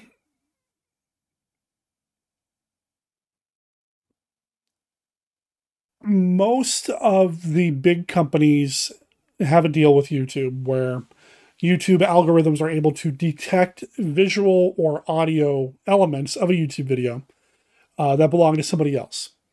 And my understanding of how it works is in this automated situation, YouTube has to have access to the original so they can compare, like using their technology, whatever it is they do. And I'm sure Disney has uploaded a lot of their stuff. Try uploading anything with anything that looks similar to the Disney logo, the castle with the Tinkerbell fly, fireworks, whatever going around it, uh, to YouTube or Facebook, whatever, and it's going to get shut down immediately because it immediately comes back as a, a Disney thing. Disney owns 20th Century Fox or 20th Century at this point, which still sounds weird to say. Um, if it's pre 1965, I know the copyright rules were a little different at that point. Uh, so depending on the copyright status, maybe Disney's not going after them, or maybe I don't know. When I worked at Dorado Films, one of my jobs was to cruise the internet, cruise YouTube, and look for people posting our movies. Uh, because Dorado Films did not have that deal with YouTube, so we had to manually submit claims and get things taken down. So maybe Disney is still working through the back catalog of 20th century films to make that happen. I don't know. I really don't know. I do know that YouTube sometimes looks like the Wild Wild West when it comes to copyright. Um, you will find copyrighted material on YouTube, archive.org, Vimeo, and a number of other video sharing websites or video streaming websites. Just because they're online doesn't mean they're in the public domain, so it's always a good idea to check. But pre 1965 copyright rules were a little bit different. And speaking of copyright rules, January 1st, Public Domain Day, 1923 is the, I believe, is it 1923 the new cutoff? I think that's the new cutoff, right? So I'm going to be going back and looking to see what's out there that we can now show on the stream. It's going to be a bunch of silent films. We like silent films around here, right? That are now in the public domain or will be in the public domain. Uh, does Rocky Horror Picture Show uh, play in the Portland area? I believe the Clinton Street Theater still shows it every Saturday. I think even during COVID, they had somebody coming in and showing it. Maybe not to anybody, but they would actually go in and play it because they didn't want to lose their streak. Um, so yeah. A lot of white boys thought they were going to be famous rappers at some day, at some point. Well, I wasn't planning to be famous. But If he raps at New Year's Eve, I promise to take video. Beth and I are going to a New Year's Eve party with some theater people, and there's promises of karaoke. And uh, if I know anything about karaoke, there will be at least one Beastie Boys song available, probably Ice Ice Baby, maybe a Run DMC song. So I will drop the mic then. Nerdcore rap. Sudden Death, Tom Rockwell, and Warm Quartet. I don't know those guys. I'll have to take that out. Check that out. Yeah. Um.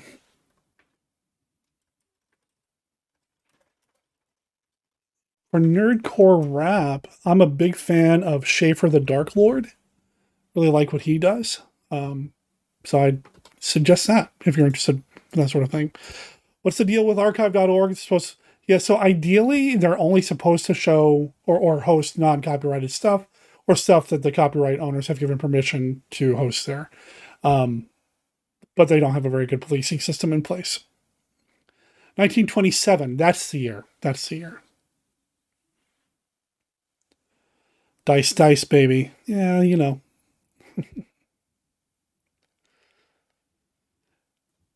uh, Andy Campbell, you know what? If you can stay tuned, I'll put the picture up again. But first, kind of leading into something that Captain Billy talked about, I've got uh, a video from Kenny.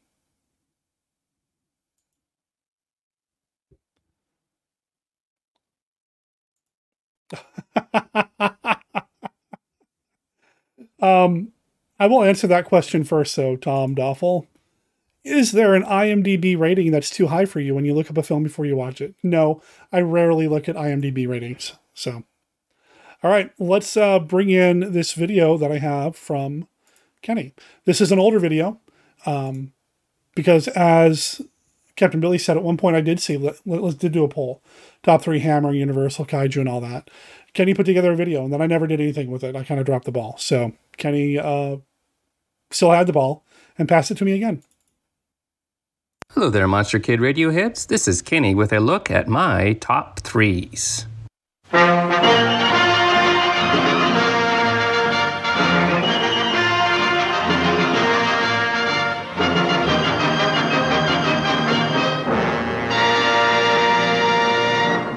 Number three.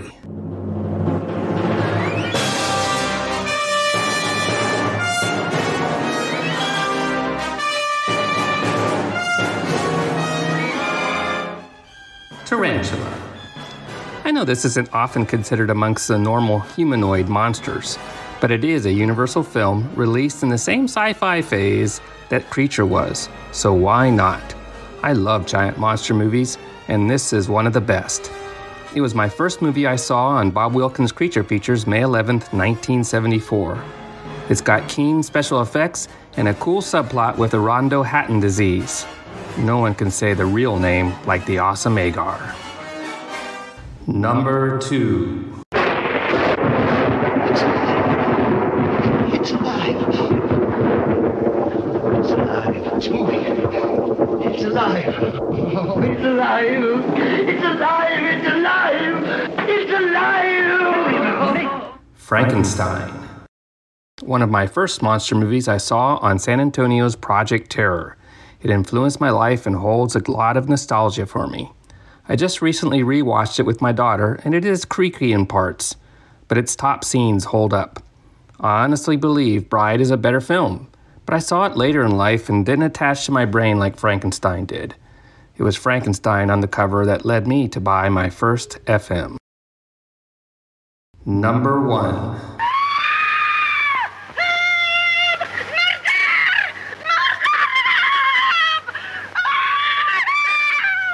Here we go gathering nuts in May, nuts in May, nuts in May. Here we go gathering nuts in May on a cold and frosty morning. Whoops! The Invisible Man. Of all the Universal classics, this one holds up best for me. Loved it as a kid, find it perfect as an adult.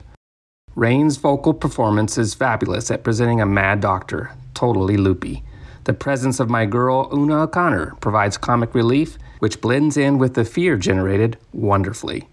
And the special effects are superb.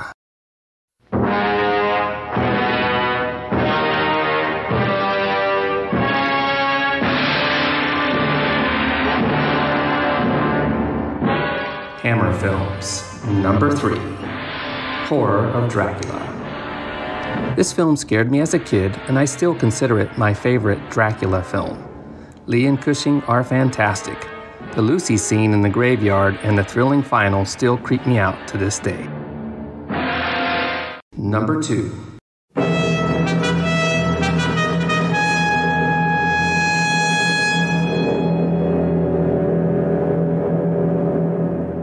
Captain Kronos Vampire Hunter. This film was released at the height of my monster kingdom on a double bill with Frankenstein and the Monster from Hell. The newspaper ad showed a sword wielding hero slashing at vampires. I have always loved swashbucklers and sword fights in movies, and this looked perfect. Only one problem it was rated R. No good for 10 year old Kenny. I had to wait over 30 years to see this film, which I bought at the 2006 Monster Bash on VHS. It did not disappoint.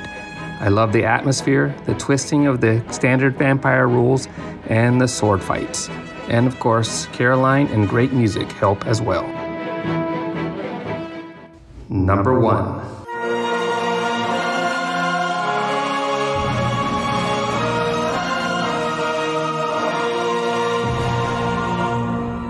One million years BC. Harryhausen and Raquel. Need I say more? Fantastic scenery, fabulous dinosaurs, unusual but moving score, and a goatskin bikini. I forget that this is a Hammer film at times because it is so different from the normal Gothic fare. But it is, and it is my favorite Hammer film. The impaling of the Allosaur is one of my all time favorite movie shots. Kaiju.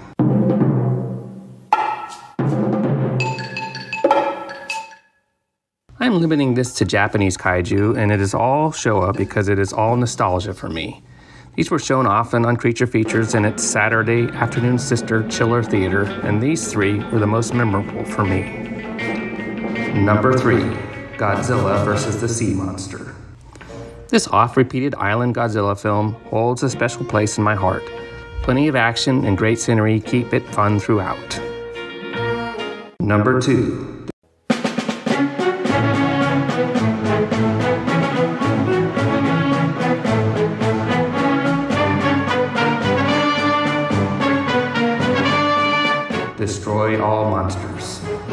I saw this on a double bill with Corman's The Terror when I was seven years old and loved it.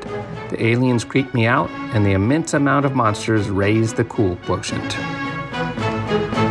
Number one.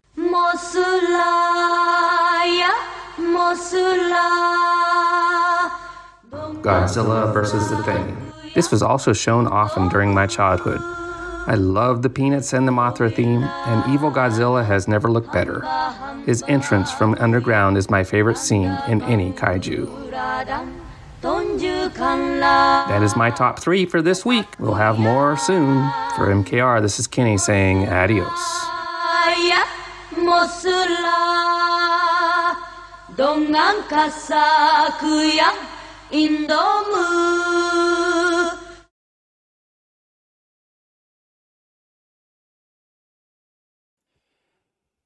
Okay, so uh, yeah, let's talk about that. Let's get into this a little bit. So we have top three of various uh, film categories. See some comments coming up in the chat talking about the Black Cat and the Invisible Man. Oh, that's a good one too. Both of those are great. Quatermass in the Pit. Godzilla versus the Sea Monster. I love Godzilla versus the Sea Monster.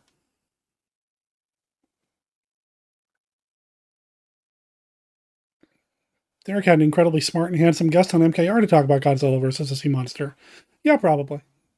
or the Gargantuas. Yeah, that's good too. That's good too. Um, I I put together a list. My favorite Hammer, Universal, and Kaiju films. What would you like to hear first? First, first person to say something in the chat. Let me know. Um, Hammer, Universal, or Kaiju? What do you want to hear first? Let me know in the chat. Universal it is. Thank you, Tom Gorganis. There we go. Universal. In chronological order. I didn't figure that part out, although I probably could have thought about it. Universal. Well, y'all know. This is my number one, right? I, I mean, I can't not talk about this movie.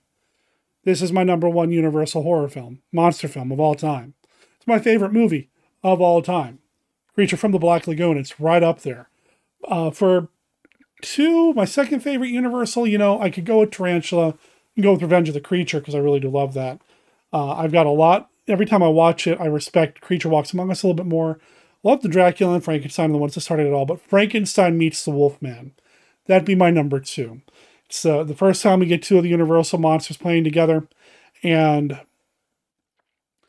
it is, for my money, the best resurrection from the dead scene ever put on film. And I watched over 300 zombie movies in my previous podcast. I've seen a lot of resurrecting from the dead. Frankenstein meets the Wolfman does it the absolute best. When Larry Talbot returns from the grave in the beginning of that film, oh, so good. So good. So Frankenstein meets the Wolfman. And for number three, I bring this up because Steve and I talked about it last week on the podcast uh, about the Rally Awards. Right now, and this would probably change, you know, maybe next week or even tomorrow, depending on how hard I look at my Universal movie collection. I'm going to put the Monolith Monsters in there. I really like the Monolith Monsters. It's so different. And I know that means that my top three only has one of the so called Gothic Universal films, but I really like the Monolith Monsters, so I'm going to put that in there as my number three. Monolith Monsters rock! Oh, that's a t shirt. Oh, that's a t-shirt. Oh, I got to design that t-shirt. I can kind of see it in my head right now with like the monoliths on there. Oh. Oh, that's so good. All right. Uh, let's see. Do you want to do Hammer Films? Hammer Films next? Hammer it is. Um, my favorite sequel, one of my absolute favorite sequels of all time, is The Revenge of Frankenstein. So that's in there, uh, my top three. Uh, I love The Revenge of Frankenstein so much. It is a direct continuation of Curse of Frankenstein. Um, absolutely love that it picks up immediately afterwards. I love that Dr. Frankenstein is on a, a different journey in that film than he was in Curse of Frankenstein. Uh, I love what he's doing with the monster, and I love the ending. I absolutely love the ending of Revenge of Frankenstein. So that be in there. That may be, mm, you know, that's going to be my number two. And, you know, say what you want to say about it and what Hammer was doing in the 70s. But Dracula 1972 AD is my number three. It's got all the coolness that I want from a 70s horror movie or monster movie that I didn't get out of Phibes, that I didn't get out of a lot of those movies. But Dracula 72 AD, the music uh, just does something for me. Dig the music, kids. Oh. I just I just love it. It's got a great opening sequence, uh, which is you know this the pseudo gothic hammer background or or, or uh, environment, and then we got all that going on. So good, um, oh, so good. I love it. But my number one, and I think I talked about this back on my old Hammer Films podcast. The Legend of the Seven Golden Vampires. Hammer Vampires. Kung Fu. Peter Cushing. I'm in. I'm in. It's it's my favorite Hammer film. I love all the others. I love Curse, love horror. Captain Kronos Vampire Hunter, of course, is fantastic. But I love them so much. I love The Legend of the Seven Golden Vampires. Back when I thought I'd be a filmmaker when I grew up, uh, I made a movie at Laramie County Community College as part of their video production course. The final was to make a mini movie.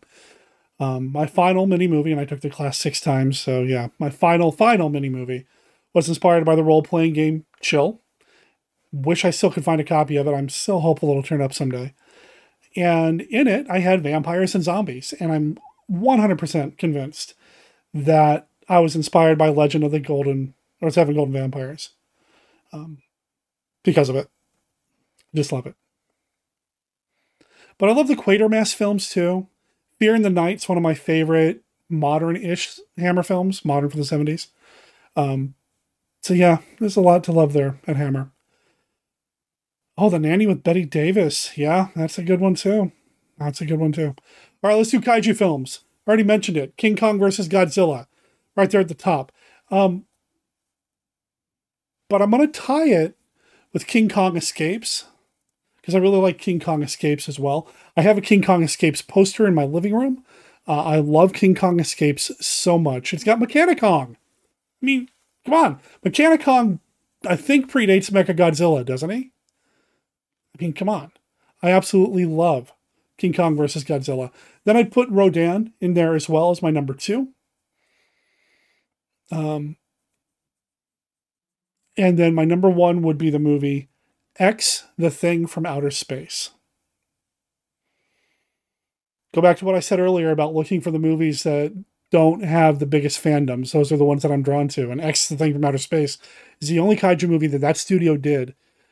But I love it so much. Um, there's a moment in that movie where the characters are talking about how they're going to take care of the monster and one character says we suggest using nuclear weapons or an atomic bomb or whatever.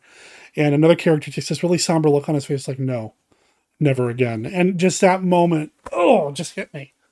Um yeah i love that movie. I, it's it's got goofy music but i love it uh just something about the x uh, the thing from outer space that I adore. So I would uh, put that as my number one. Yep, I said it, my number one. So we've been chatting for about an hour and a half, and I want to go ahead and start bringing this to a close. So uh, let's go ahead and start wrapping up. Um,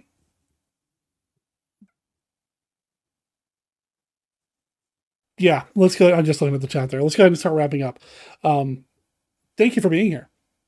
I don't know what's happening on the podcast next week. I, I would love to tell you what's happening in the future on Monster Kid Radio, but I don't know what's happening on the podcast next week. Uh, I'll come up with something. I'm sure we always do. Maybe we'll do another live thing on Wednesday. Let me know in the comments, in the chats. Shoot me an email at monsterkidradio at gmail.com if this is something that you enjoy doing, uh, doing a live Twitch like this on Wednesdays. Uh, next week's going to be the week of I was going to say week of Christmas, but I guess that's on this weekend. Yeah, I don't know what I'm doing on next week, but yeah, let's let's do something. Um, maybe we'll do another Twitch stream. Yeah. Stay tuned to monsterkidradio.net though. That's where we'll announce it. And then of course follow me on Facebook, okay? Uh, at least Monster Kid Radio on Facebook, because that's where we'll announce it. But yeah, let's go ahead. I'm going to put up the ad for the shirt one more time. And while that's playing, or while that's on the screen, uh, I just want to let everybody know that I appreciate you uh, for being here. Oh, um, so the $35 for the shirt that includes shipping, that's for domestic.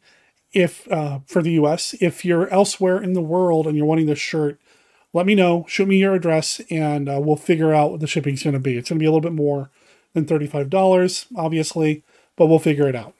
Okay.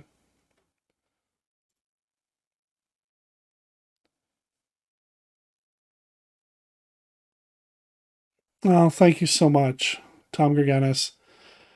Thank you, Derek, for 600 episodes of Amazingness. Thank you for being my Monster Kids, Dr. Frankenstein, and resurrecting a part of me that had faded. This is something I enjoy so much. I appreciate you. Q Porcupine, thanks for 600 episodes of MKR. Is my favorite channel on Twitch, says Kaiju Queen. You know, we're going to bring back the Twitch stream, the movies we used to do. I am in the middle of the world's slowest reboot after having gotten COVID and then starting a new job and dealing with that and, and everything else. And it's just now occurring to me that I spelled the word available on that ad there. Surprised nobody called me out on it yet. Let's fix that real quick. Anyway, um, but yeah, thank you for being here. You know, thank you for being part of what we do on Monster Kid Radio. I would like to do more. You know, I want to do more. Um, but I can only do that if you're there to consume it. So please consider subscribing uh, to the podcast liking the Twitch channel. If you subscribe to the Twitch channel, that makes it easier on me too because I get a, like half that money. Uh, that helps support the show. So I just I appreciate everybody so much. Wednesday, you want to come here? Honey? Wednesday?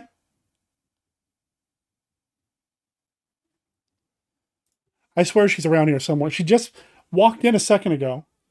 Uh oh. You want to come here? You want to say hi before we call it? Before I turn this off? Come on up. Come on up.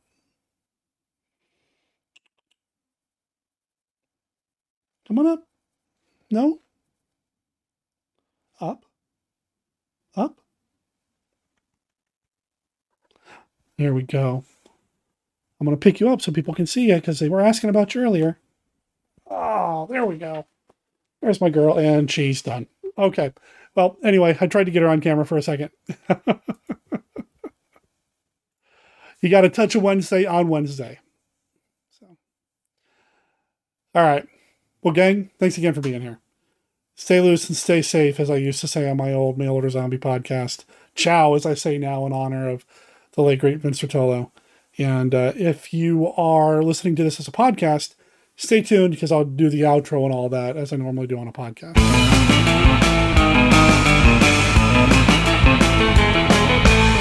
Well, thank you for being here. Thank you for being along for the ride, whether this was your first episode or your 600th episode. It's been a pleasure having you here. Thank you for downloading the show. Wherever it is you download the show, if there's a way to give us a vote, a like, a thumbs up, an upvote, whatever, please consider doing so and let people know about Monster Kid Radio. We want to grow the audience and get more people involved in the Monster Kid Radio community, but I can only do that with your help. Send them over to monsterkidradio.net or our Facebook page, our Facebook group, our Twitter, our Discord, our Reddit, our Twitch, our YouTube, our Patreon. Links to all of this you can find at the website monsterkidradio.net. You're also going to find our contact information over there monsterkidradio at gmail.com is the email address. Or if you want to be cool like Captain Billy was in that big extravaganza on Twitch, call and leave us a voicemail at 360 524 2484. Now, the voicemail does have a three minute limit. Normally, I edit the voicemails together, but because we were doing this live experience, you did hear one of Captain Billy's voicemails kind of chopped up. But that's okay. Don't worry about it. I enjoy audio editing, so feel free to just ramble on. Well, I mean, within reason. And I'll edit everything together to make you sound smooth. You know what I'm saying? So, yeah, you can find that over at monsterkidradio.net. Now, I don't expect that anybody's going to be able to buy anything right now online and get it to you by Christmas. But if you got any holiday spending money, and you want to help support Monster Kid Radio, please consider using the Amazon affiliate link. Look in our show notes at the website, scroll down, find the Monster Kid Radio Amazon button. It says Monster Kid Radio affiliate link. It's a graphic, so you can't really do a search for it, but it's Frankenstein's monster silhouette marching with the Amazon A in the middle of it.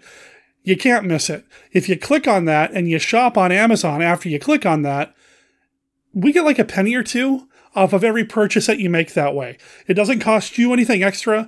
It just takes a penny or two out of Jeff Bezos's pocket and I think he's got enough. So, if you want to help us out without costing anything extra to you, please consider doing so. Also, we have a brand new shirt available. It's a Hawaiian style shirt celebrating the Crestwood House monster books. These books are super important to me. Well, you heard me talk about it during the uh, recording earlier. I'll make sure there's a graphic there, so if you want to buy your own shirt, you can do it that way as well. Of course, there's links to our T Public shop and everything else we got going on, plus the Monster Rally Retro Awards ballot. Deadline is the end of this month. tinyurl.com slash rallies 2022 P2 and cast your votes over there. And then probably in January, Steve and I will get together and announce the winners maybe even by Twitch. So again, follow us on Twitch. And then, of course, on an episode of Monster Kid Radio as well. Speaking of the future, I don't know what's happening in episode 601 yet. I have some ideas, some things that I might do, depending on time and energy and availability and everything else. So, fingers and tentacles crossed. There will be an episode next week. I just don't know what it will be yet. Stay tuned. I think the best way to kind of keep up with that kind of stuff is Facebook. Either friend me on Facebook or specifically like Monster Kid Radio or join the Monster Kid Radio group because I try to announce things there, if anywhere, about what's coming up on future episodes. So stay tuned. Come back in six or seven ish days. If you do get this before the holidays, happy holidays to you. If you get this after the holidays, I hope you had an amazing holiday season and uh, everybody had a wonderful time doing whatever it is you do to celebrate or not celebrate whatever holiday you celebrate or not celebrate. Yeah. Monster Kid Radio is a registered service mark of Monster Kid Radio LLC. All original content of Monster Kid Radio by Monster Kid Radio LLC is licensed under a Creative Commons Attribution, Non Commercial, No Derivatives 3.0 Unported license. My name is Derek M. Koch. Let's shoot for another, let's say at least 100 episodes, huh? If not more. Ciao.